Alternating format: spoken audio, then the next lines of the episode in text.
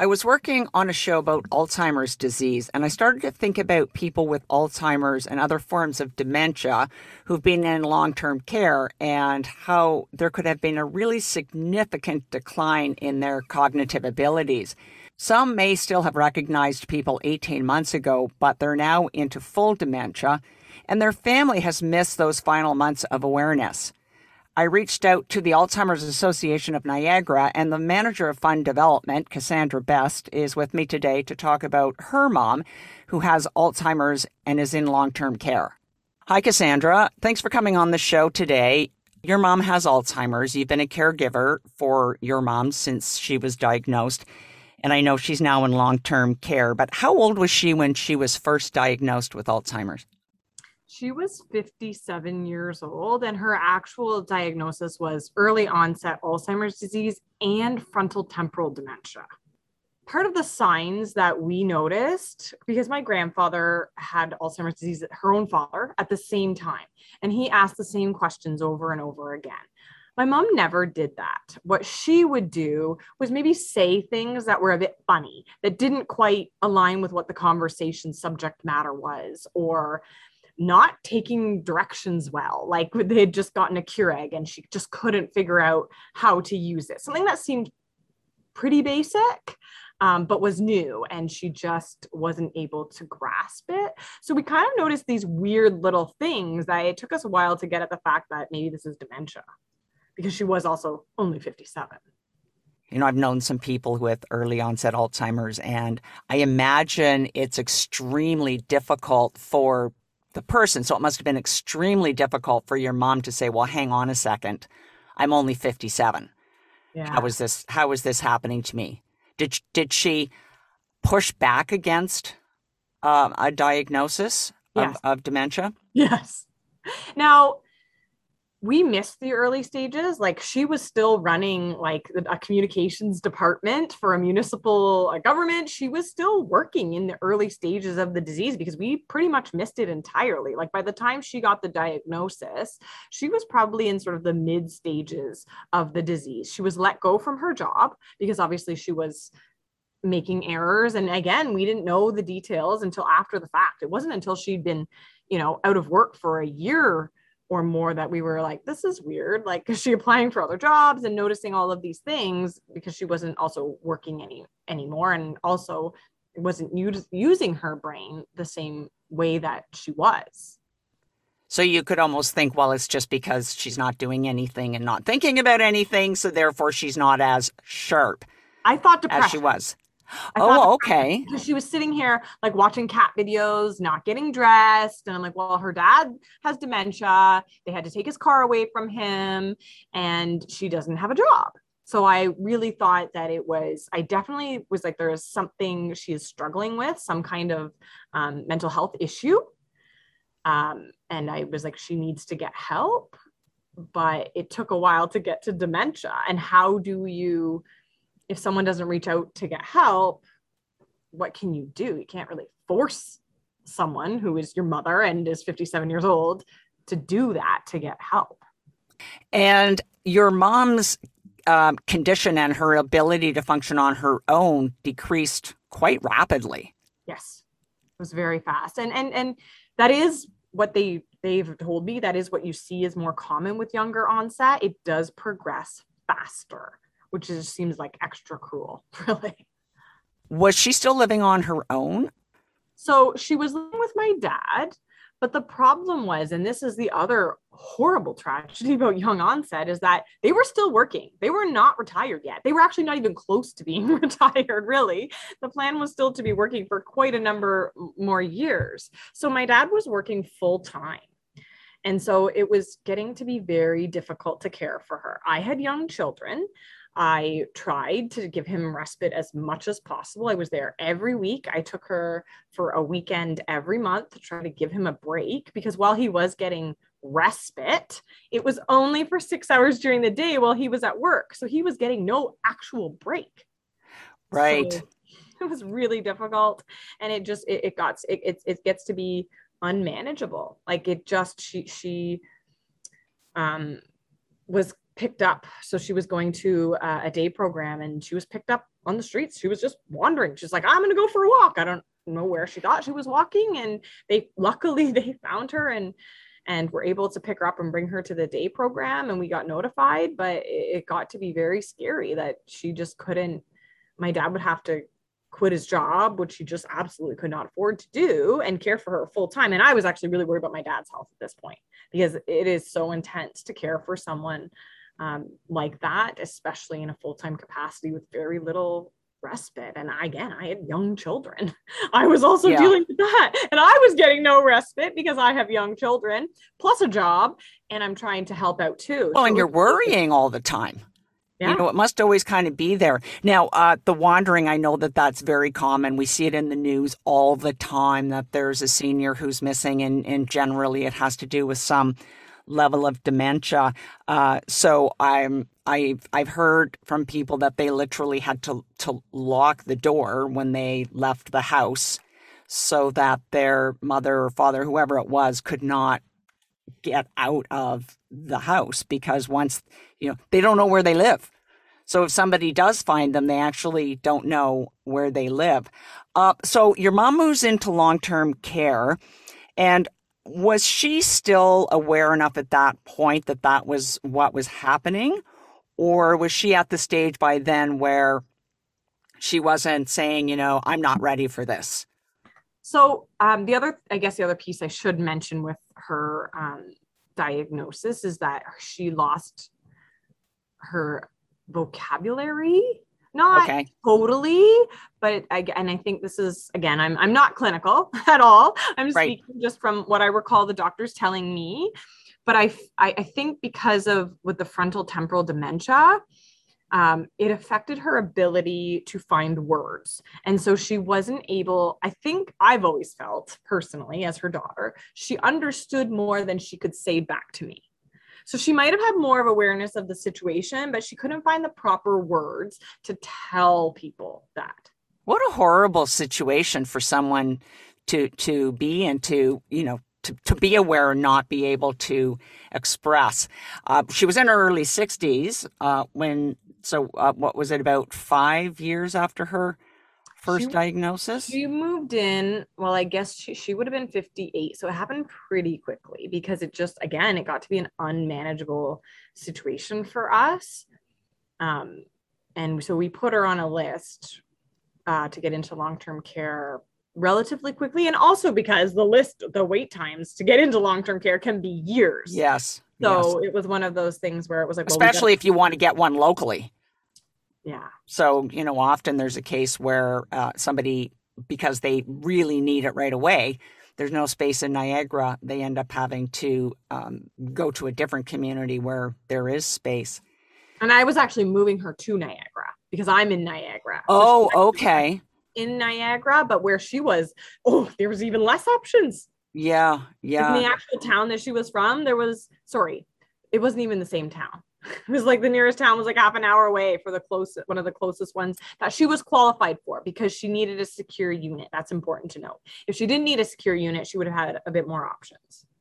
So let's just talk a bit about COVID, and it's it's actually uh, I I had been thinking for quite some time about talking to someone like you who had um, a loved one, a parent or, or a spouse with Alzheimer's. And then I saw a story about a family who had a son who was severely nonverbal autistic and was in a group home. And because they weren't able to see him for a period of time during COVID, quite a long period of time during COVID, when they were able to see him again, there was no recognition on his part that he knew them and you know it was tragic for them. So i started thinking well if you have alzheimer's and you're in long-term care and your family can't really physically be with you for the better part of 17 months you must have seen a change in her and a part of her life as she declined that you couldn't be part of. So when you were first able to see her or those brief periods of time in COVID, there would have been big changes that you missed and she missed. Mm-hmm. It's it's been intense. The first it was I think the I, I keep thinking back to it. It's early March 2019. I was visiting her, and if I would have known that was the last time that I could see her walk away from me, like it was crazy. We visited, there was no masks, and she was walking. And she was able to still, like, I could bring her a cupcake for her birthday because her birthday was just at the end of January. And so, all of those things I, I couldn't, and now I can't do.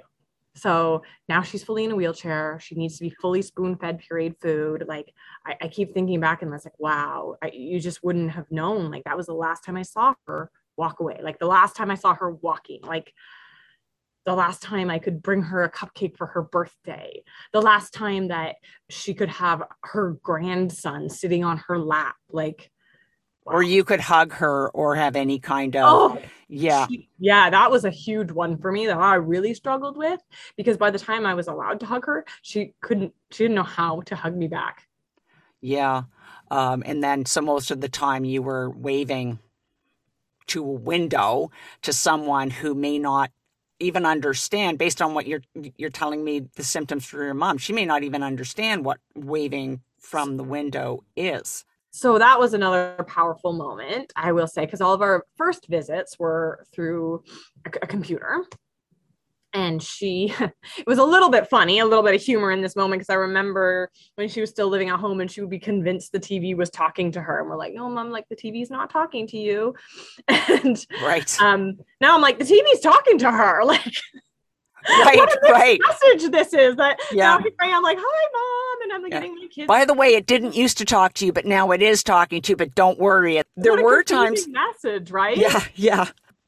And, but there were times that you were able to go in over that 17 month period, but full on PPE, so gown, mask, the the plex, the she, the plastic shield, and then in addition, there would was a plexiglass divider yeah. I can't imagine how scary that must have been for her. So the first time I went for the window visit, I'll go I'll just go back to that. I was really thinking that she would not recognize me. And I was really mentally emotionally prepared for that because I do find that in COVID and there's an emotional preparation that needs to come from these visits which maybe maybe not everyone feels that way but for me there is because there is grief. There's a lot of grief around that. And i know i need to now i know i didn't always know this about myself. I need to make a little bit of space for that. Like I, it's going to be hard. I'm going to visit her. I'm going to feel glad that i saw her but i am going to be sad. Um, and so I was like, okay, I'm emotionally prepared. She's not going to recognize me. It's been how many months now? Um, because we even window visits weren't allowed for a while. Um, I'm going to be wearing, I don't, did I have to wear a mask then? I don't, I probably, but I was emotionally prepared for her to not recognize me. So when I got to the window and she looked at me and started to tear up, I came undone. I was like, she does remember me. And she's sad. She misses me. And I wasn't prepared for that. I was prepared for her to not remember me. And that was that was really that was also quite difficult but i wasn't emotionally prepared for that difficulty right like right. she recognized me um or not that i'm her daughter maybe but that i'm someone that is special to her and she hasn't seen me and she can't understand why right yeah. so then when we were able to have our first visit like you were saying with the plexiglass it was that one was still just mask only because it was outdoors. It was six feet, more than six feet apart. They give us a walkie-talkie, which she did not know how to use. Wow. And it was supervised. There was one sitting there with her. So even if I was trying to illegally go for my hug, I, I, I couldn't have. Um, and she kept it was a busy there's lots of cars passing. Because of covid they have only one entrance and exit because everyone needs to be screened. So there was constantly people walking by. She was looking at them the whole time. She didn't even look at me or acknowledge me. And i never did one of those visits again. It was I, it was heartbreaking. It felt like a bit of a prison visit. And it just and it's not it's not the home's fault. I, I know they were just following the guidelines set out for them. I don't i don't blame them for that. But it was it seemed to me absolutely worthless. And i said to her i said to the supervisor that was there for the visit because also think about how much staff time that's taking up. But anyway i was like i just wish i could hug my mom. And she's like i'll hug her for you. And she hugged her for me. And i thought how how does this make any sense? Well, I guess it I guess it does mean that there's some sort of there's there's human touch and human emotion and feeling that uh and you know at that stage that might have been the most important thing to your mom. It, it, it maybe it didn't matter as much who was giving the hugging if she didn't really recognize you anymore. But it's nice to hear a story like that that someone in the eh, you know who was caring for her would a hug. And I know that I've talked to other people who worked in long term care, and the hardest thing for them was not being able to have that kind of contact for them as well. And then, you know, being in PPE and really feeling like they could not have any connection at all. So that well that was next. I became an essential caregiver and i was able to go in but i couldn't bring my children which is another thing i think it's important to know. None of these visits other than the window visits were able to bring my children who i do have with me a lot. My husband works shifts and we've always come in together and we've always visited everybody. My kids uh, like to they would make the rounds and people loved watching them. So I became an essential caregiver and I could go in and I could help with feeding her. And that's when, yes, I had to do the full visor plus the mask.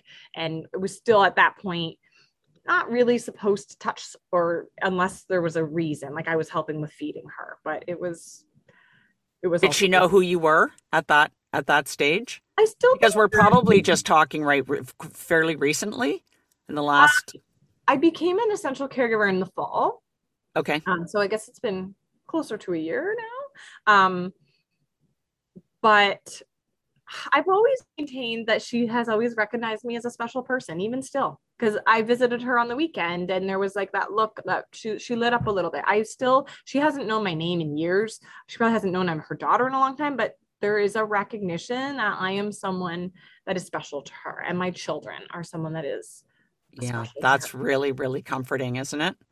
Very. Maybe I have to make that up and believe that for my own, um, like my own piece but but you I, know that it's so important though because this is happening to you as well. This isn't just happening to your mom. There's significant emotional like you said emotional psychological probably even physical because you became exhausted uh, situation for you that's that's very difficult and i think that people need to understand anybody who who has a loved one or someone close to them with dementia does understand how hard it is uh, emotionally and, and physically as well.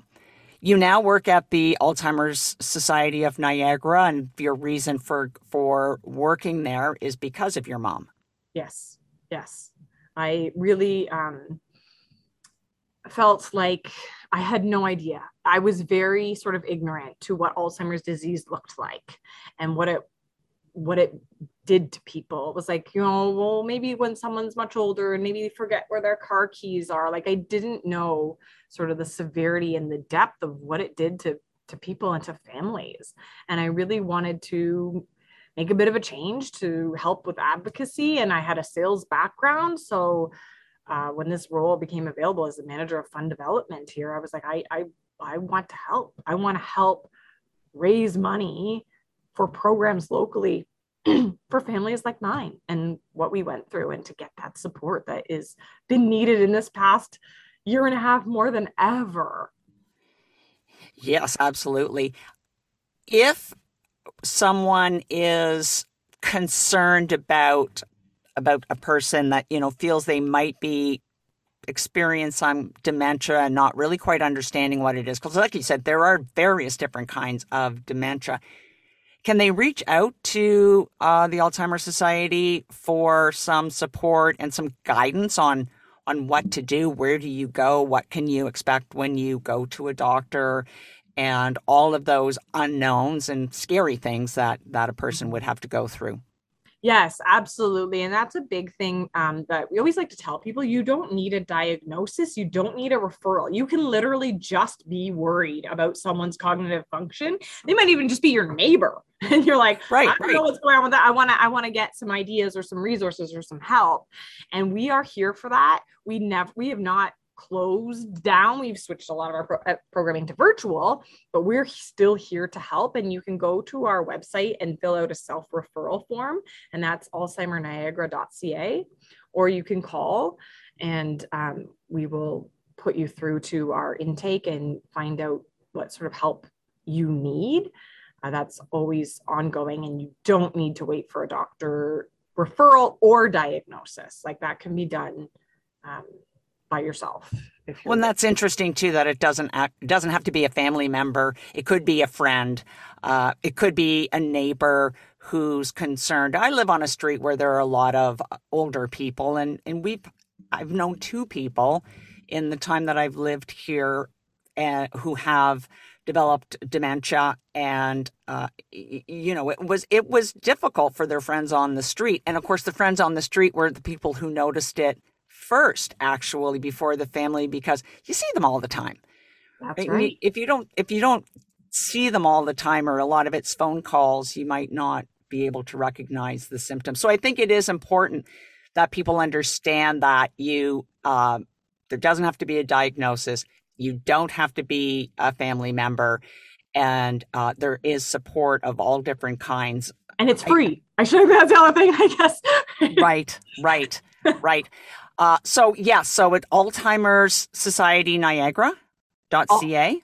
Alzheimer Niagara. Alzheimer Niagara.ca. That is the place to go if uh, if you have any questions or need some information. There's a lot of programs. If you go on the website, there's a lot of programs to help people. Cassandra, thank you so much for talking about this. It's uh, it's so interesting. Um, dementia is such a, a, broad subject and so interesting anyway. But the challenges during COVID, of course, everybody has had challenges. But uh, the people who are in long term care and their families um, really, I I believe, had the the brunt of of for so many reasons of of COVID.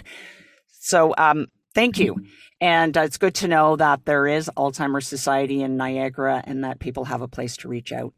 That's right. And I think if, if I just may, because I also am the manager of fund development, we do need to raise a half a million dollars every year to maintain our, our services, our programs and services. So we do receive government funding, but it's just not enough. It hasn't increased. Our base funding hasn't increased in 10 years. And you can imagine how many more people have been diagnosed with dementia in that time. So if, if, people are able to give back and help out families that are going through this in our own community, all money stays in Niagara. Please, please, please also uh, look into ways that you can support. And you can also get all that information from the alzheimerniagara.ca. We have a raffle going on. Um, we have our coffee break, uh, anything for Alzheimer's fundraiser going on. Um, a lot of different ways that people can support. It's really appreciated. And we are also always looking for volunteer um, volunteers to help in any capacity. We have volunteers in all different ways, whether it's um, friendly visiting, which has been happening like this over Zoom or over the phone, um, and uh, volunteers in our fundraising for those that, you know, maybe want to get some experience event planning. There's all kinds of different opportunities available. Thanks so much for uh, for coming on and talking to me about this. I'm going to check in again. January is Alzheimer's month, and I know that's a few months down the road, but um, I'll be back in touch then to talk about what that month means and how people can get involved in January. But I always feel that every month is Alzheimer's month, every month is mental health month. It's not something that we just do once a year. That's right. It's it's all all the time especially for those of us living it, right? It's all the time.